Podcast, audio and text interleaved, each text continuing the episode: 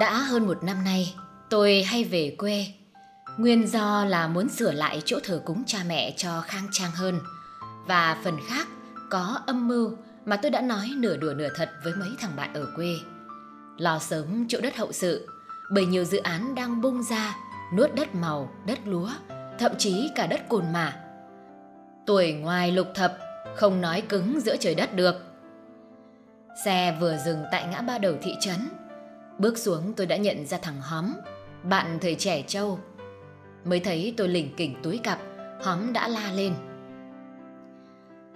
Dạo này chán đánh bắt xa bờ hay sao mà siêng về quê giữa ta? Tôi cười đáp. Về để còn xếp hàng, đợi lượt kiếm suất hai thước đất cồn rậm, bên kia nổ lội chứ. Bỗng nhiên tôi thấy mặt Hóm nhàu đi khi nghe nhắc tới nổ lội, cái nơi mà khúc sông Con chảy cuối làng, sắp bắt dòng vào sông Cái. Nước ở đây có lúc dành lên, tạo vực xoáy, lại lắm khi cạn giặc, để muốn vào cồn rậm, người ta chỉ việc sắn quần là lội qua. Hóm còn chưa kịp đối đáp cùng tôi, thì có người hớt hải từ phía nổ lội, chạy về la tướng lên. Tay xăm cấm khẩu, mắt trợn như mắt lợn luộc rồi. Hóm chẳng lấy gì làm ngạc nhiên, mà còn nói mạt mỉa. Lúc hắn qua đây á, nhìn thoáng cái bản mặt, tao biết răng hắn cũng toi. Cấm khẩu là phúc tổ nhà hắn ấy, còn tí ngõng ấm vòi đấy. Tôi bảo Hóm, sao cậu lại khoái tỉ như thế? Dù sao hắn cũng là người làng, ta ra xem có giúp được gì không chứ. Hóm xua tay. Đâu đến lượt. Đấy. Quả đúng như lời Hóm, một chiếc pho bảy chỗ màu ghi phóng bạt mạng, rú còi inh ỏi như xe cứu hỏa, lao vụt qua chỗ hai đứa chúng tôi đứng. Hóm coi như không biết có chuyện đó và rồi tôi về nhà. Không chờ tôi phản ứng, Hóm xách giúp tôi cái túi nặng nhất, cắm cúi bước đi. Tôi đành phải cun cút theo hắn, trong khi đường làng vẫn có nhiều người nhớn nhác, hỏi han, bàn luận chuyện tay xăm bị cấm khẩu. Thằng Hóm thật may khi được ăn quả thừa tự ngôi nhà gỗ năm gian lợp cọ do cha ông để lại. Hồi còn học ở quê, bọn tôi luôn kéo đến đó trú nắng và tán gẫu, kiểu ta đây ở cái tuổi gà trống mới bắt đầu nghênh mào, te te học gáy. Này ngôi nhà được thay bằng ngói ta mới khựa, và Hóm chép miệng bảo đó là chiều ý trưởng thôn để làng sớm được công nhận ngói hóa toàn tòng, chứ khoản trống nóng á, thì thua đứt cái anh mái cọ. Chép miệng kêu cái bẹp rồi, Hóm bình thêm. Cái mẽ ngoài của làng giải quyết được sở mỗ gì khi lũ trai mới nứt mắt ra đã siêng ăn nhác làm, phóng xe như kẻ phát rồ. Cái quần còn mới tinh mà gối đã mài cho rách bươm. Vai ngực thì chúng toàn xăm những hình quái quỷ. Con gái con đứa đang tuổi hơ hớ mà quần đùi ngắn đến bẹn, áo hai dây đặt hở cuối mép vai làm mồi cho gió, tóc nhuộm đỏ như tôm luộc, chỉ tổ bôi mỡ vào cho kiến bò. Tất cả mấy thứ nhăng nhít đó là do cậu xăm mang về. Tôi ngắt lời Hóm.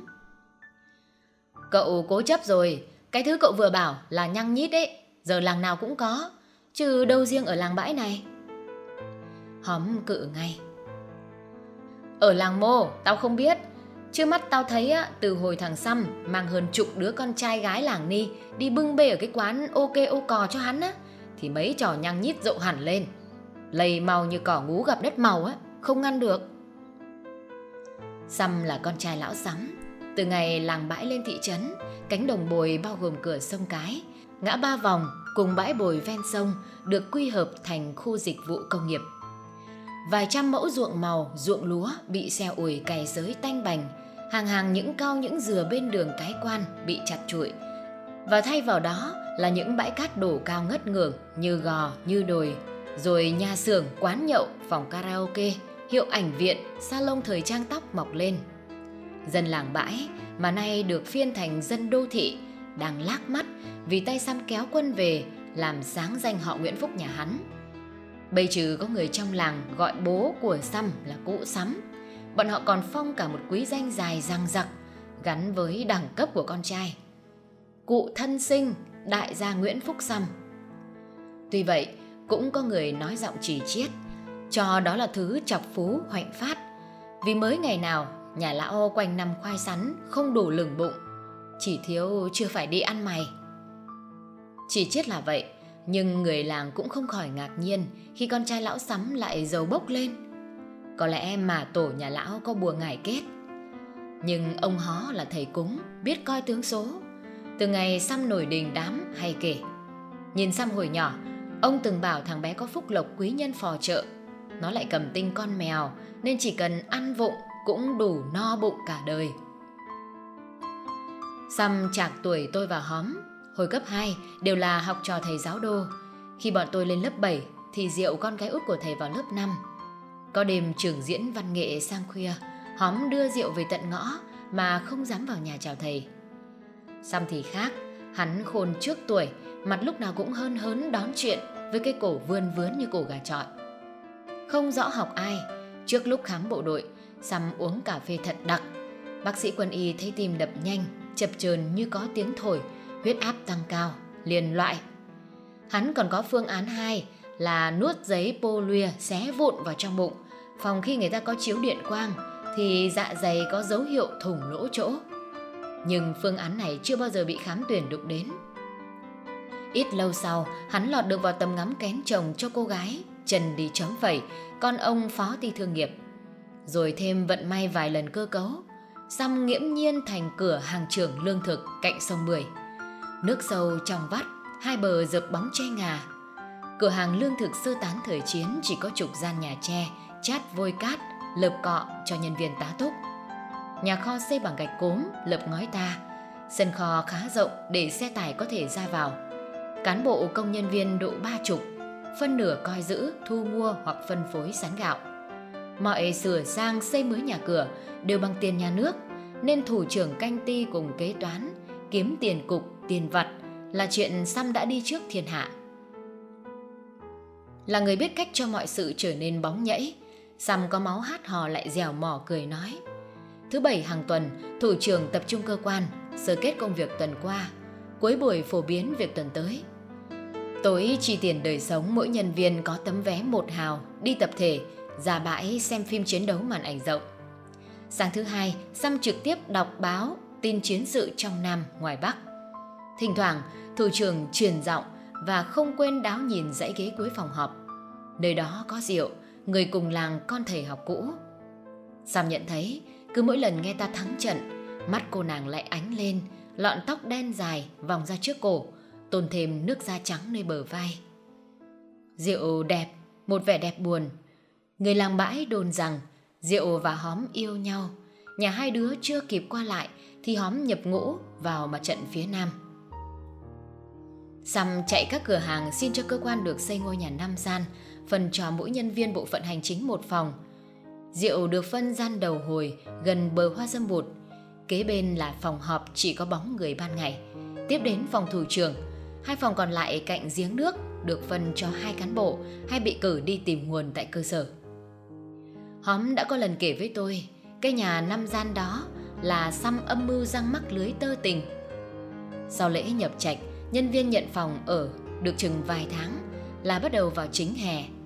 Săm phát động phong trào học bơi, dạy bơi trong cơ quan để anh chị em tăng cường sức khỏe và có thêm cơ hội kết đoàn. Hắn chủ động dạy bơi cho vài người làm mẫu. Đến lượt Diệu được thủ trưởng dạy bài bản thì cô tự nhoài người bơi lẹ ra giữa sông. Động tác mềm mại uốn lượn chẳng khác gì dáng nàng tiên cá. Săm hớn hở bơi theo cô trước con mắt ngạc nhiên ngưỡng phục của cả đám nhân viên. Hắn bơi đến gần chỗ Diệu thì bỗng cô bất ngờ chìm nghỉm. Mọi người chi hô, hai người đàn ông thuộc diện bơi giỏi lao ra hợp sức với Săm tìm kiếm Diệu. Đang khi ấy thì Diệu bất ngờ nổi lên gần bờ chỗ mấy chị em đang đợi học bơi. Từ bữa đó, cả cơ quan và thủ trưởng Săm có vẻ nể Diệu. Họp sơ kết cuối tuần, Săm dõng dẽo cười tươi tuyên bố Diệu đáng mặt là con cá kình trên sông Bưởi. Và cũng từ đó, mỗi bận tắm táp cùng đám nhân viên, Săm hay bơi ra thật xa, tay vẫy Diệu, nhưng cô nàng chỉ cười trừ. Một lần trời đã bắt đầu sâm sầm, bỗng dưng mọi người thấy Săm đang sải tay bơi thì cái đầu chấp chới rồi chìm hút. Lúc đầu ai cũng tưởng thủ trưởng trổ tài kiểu cô Diệu hôm trước để giải quyết khâu oai, nhưng hơn phút trôi qua, không thấy bóng Dăm. Những người biết bơi và cả Diệu đều bơi bổ ra chỗ Dăm ngụp mò. May sao có mấy bè luồng vừa xuôi đến, nghe tiếng kêu cứu, người trên bè lao vội xuống sông mò tìm kéo được Dăm, khi đó đang bị chuột rút co quắp tận đáy sông. Lên được bờ thì mũi và miệng Dăm ngập ngụa những bùn là bùn. Hắn đã hết thở, người tím tái, tai có máu rỉ ra. Đám nhân viên nữ mặt nhợt như lá dong, còn Diệu phải vịn vào cây phi lao cạnh bến mới khỏi ngã. Mấy người đàn ông còn vững trí, nhấc chân kéo tay dốc ngược đầu cho nước vào bùn và cả dãi nhớt từ trong Dăm ộc ra. Rồi cứ thế họ cõng Dăm đi cấp cứu. Buổi tối hôm đó có đến mấy lần tin đồn, lúc thì bảo Dăm đã tỉnh, thở được nhưng cấm khẩu, chắc chỉ đêm là đi hẳn. Cán bộ công đoàn vội lục hồ sơ tìm lý lịch để lên kế hoạch tang lễ hậu sự. Cũng đêm hôm đó, không hiểu sao Diệu lại đột ngột về quê trên cái xe máy ca ba cả tàng. Khi qua đoạn đường gần Cồn Dậm thì bất ngờ cả xe lẫn người văng xuống nổ lội, có vực xoáy chết đuối. Diệu đi một mình nên không ai rõ cơ sự. Người ta đoán giả đoán non và đồn thổi thành chuyện ở làng bãi. Có người quả quyết rằng cô đã bị thằng Dăm rủ dê bậy bạ, có chửa, nên khi nghe tin hắn chết, nghĩ bí liều mạng. Nhưng Dăm không chết như tin đồn. Lên viện đông y, thầy thuốc châm cứu một tuần là môi mỏ hắn lại giảo hoạt như trước. Ngày hóm phục viên nghe lời đồn đại, chẳng muốn tin miệng thế gian, nhưng lòng đắng ngắt như một sự lỡ làng cay độc, nên phải bảy tám năm sau mới lấy vợ. Vợ hóm đi làm về thấy tôi và hóm thì vội xà vào báo tin mới. Thằng Dăm phải chuyển đi Hà Nội rồi, không khéo hắn sẽ đi trước lão Sắm. Nội tình nhà đó giờ dối như canh hẹ. Vợ hóm thao thao rảnh rẽ, nào gần đây lão Sắm cứ ốm lên ốm xuống, lúc tỉnh lúc mê như bị ma ám. Nào Dăm đã về quê mấy lần tính chuyện hậu sự. Hắn đưa ra phương án bắc cầu xi măng kiên cố, nối hai bên nổ lội cho xe năm tấn có thể qua. Làng mừng nhưng lo sức đóng góp không nổi. Hắn bảo sẽ công đức toàn bộ kinh phí cỡ vài trăm triệu. Người già trong làng đều hiểu Dăm làm cầu là để đám tang bố hắn không phải võng qua nổ lội, dân làng sẽ phải chịu ơn. Cái cầu sẽ mang tên hắn và làng sẽ chấm dứt cảnh cứ mỗi lần có người chết, xe tang chở linh cữu vào nghĩa địa Cồn Dậm, khi qua nổ lội thì phải dừng. Đám phu khiêng cùng người trung tuổi mở dây néo, tháo đòn khiêng, trai tráng tay đỡ tay nâng, bàn chân khẽ khàng biếu chặt vào đám bùn nhão. Nước ngập sát háng mà cứ phải nhích từng tí một. Thực ra, việc xây cầu qua nổ lội vào nghĩa địa là chuyện nhỏ. Làng có trên sáu trăm đinh, mỗi suất chỉ cần bỏ ra trăm bạc, bỏ sức ba bốn chục công, sẽ ngon lành ngay. Nhưng vì chuyện sinh sự phân bì hơn thiệt giữa suất đinh có cha mẹ lấp ló miệng lỗ với suất cha mẹ còn đang trường sức, đầu đội vai gánh, mà chuyện đóng góp không thành. Vậy nên khi Dăm tuyên bố công đức cho việc xây cầu, làng như chút được gánh nặng thế kỷ trên vai. Tiếc cái niềm vui đó rộ lên không được mấy bữa thì lại có chuyện. Dăm không lấy tiền từ túi mình, mà hắn sai thằng Tháo xóm chùa thâu thêm tiền đóng luật của mấy đứa lô đề cho vay nợ lãi. Đám bảo kê nặn bóp dân hàng chợ, nhưng khủng nhất là phải rút ruột bọn mua đi bán lại các dự án gom đất ruộng, một xào năm sáu chục triệu thành khuôn viên biệt thự Dăm sáu tỷ. Có đứa bị ý ép bóc quá, cay đắng rủa Dăm như cá chê đói. Lên chùa cầu cho cả cái làng bãi bị ôn dịch quật chết hết để bọn họ được nhờ. Cũng chưa biết chừng cái việc dùng tiền với vỏ ngoài công đức lại được Dăm phù phép bằng tiền nhà nước, sau đó bỏ túi cũng nên. Nghe thế, dân làng bãi, nhất là hóm, tức điên. Hóm xin các cụ đứng đầu mỗi chi của từng dòng họ trong làng họp khẩn và nhất trí chấm dứt ngay cái thứ công đức trời bêu đó. Dăm cáu, không những vẫn bắt đàn em phải xong nghĩa vụ mà hắn còn tìm cách đẩy nhanh tiến độ xây cầu. Sáng nay, cùng lúc tôi đụng phải thằng hóm nơi đầu làng, cũng chính là lúc Dăm về thực địa lần nữa, thì tái phát cấm khẩu phải cấp cứu. Nghĩa tử nghĩa tận, biết lão Sắm gần đất xa trời, cơm nước ở nhà hóm xong tôi liền đến thăm. Nhà lão đã chớm khung cảnh tang ra. Tôi đặt cân đường hộp sữa cạnh giường lão khẽ gọi: "Cụ ơi, cháu là Quyền, con ông Hành, đến thăm cụ đây ạ." Lão Sắm không máy tai sau câu nói của tôi. Có lẽ lão đang liệm đi như đèn hết dầu. Bỗng tôi thấy lão Sắm mặt quay vào vách tường, vẻ như đang liệm đi, lại đột nhiên nghiêng người, chống tay, ngồi dậy thều thào nói: "Đến rồi." Lão vừa nói xong thì ông Hó đã dựng cái xe đạp ở mé sân. Lão Sắm nhắc lại: "Đến rồi, có thế chứ?" Ông Hó nói câu chiếu lệ: "Ổn rồi, thần sắc cụ bừng lên rồi đó." Ông còn cầm và nắn tay lão Sắm như thầy lang xe mạch. Lão mệt mỏi thều thào hỏi ông Hó: "Mệnh thằng Sam ra răng thầy Hó, có chỉ thầy cứ hai năm rõ mười, để có nhắm mắt tôi cũng không bứt rứt." Thầy Hó bấm đốt tay, tính cản khôn ất giác một hồi, rồi nói rõ ràng từng lời với lão: "Con trai cụ trời còn độ, cho ít nhất là hai con giáp nữa, cụ cứ yên tâm dưỡng bệnh. Trong ngoài mười bữa nữa, anh Phúc Xăm sẽ ra viện thôi." Bỗng có tiếng phụ nữ bật khóc giống lên ở ngoài sân, và liền đó cái bà vừa khóc là em út lão Sắm lao vào nhà gào lên: "Anh ơi, các cháu ơi, thằng Xăm nó nguy rồi, vợ hắn vừa điện. Ôi trời ơi, cháu nói biếu tôi cỗ ván hậu sự vàng tâm, chửi như dứa thì tôi kêu ai, Xăm ơi là Xăm." Tin dữ bà em vừa báo khiến lão Sắm đổ vật xuống, cấp cứu không vực được.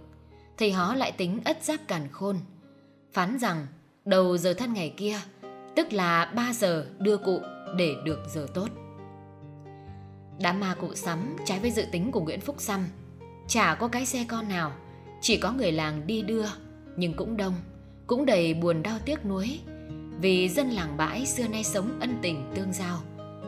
Vòng cụ Sắm lại may mắn là vong đầu tiên đi một mạch từ làng ra nghĩa địa Cồn Dậm bằng xe tang.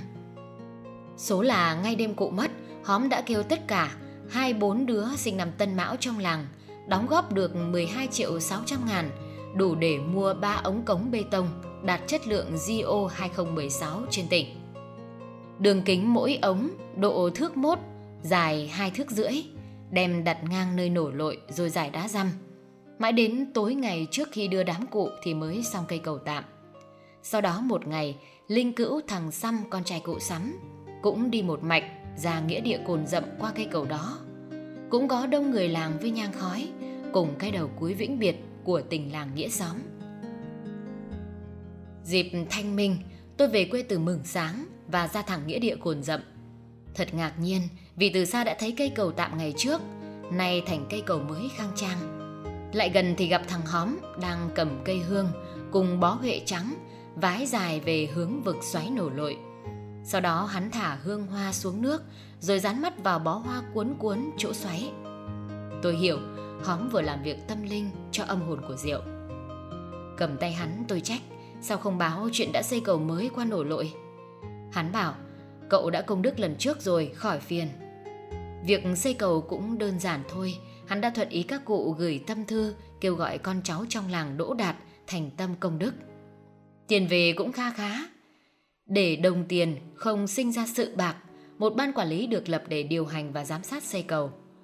Cây cầu mới được hoàn thiện khá nhanh, với bốn trụ áp vào hai đầu lan can chạy chỉ trắng, phần huỳnh ra sơn màu vàng. Ba ống cống đặt từ trước vẫn được giữ nguyên, vì chúng là thứ nổi đồng cối đá. Cầu đẹp và vững, chả khác gì cầu nơi phường phố. Tôi vái ba vái xuống hướng vực xoáy nơi nổ lội, rồi cùng Hóm đi vào nghĩa địa Cồn Dậm. Khi qua hai ngôi mộ mới xanh màu cỏ ngú, vừa kịp bén rễ để vào phía trong, Hóm dừng tôi lại, cúi đầu thở dài nói: "Ai, mới biết sống ở đời là khó." Người đến tảo mộ bắt đầu đông, xe máy xe đạp ô tô nhiều, nhiều lắm. Hương hoa đổ lễ bời bời như núi như non. Cũng là người làng, nhưng trong tiết thanh minh, tôi thấy họ thân thiết với nhau hơn, thiện tâm và hiền hiếu hơn.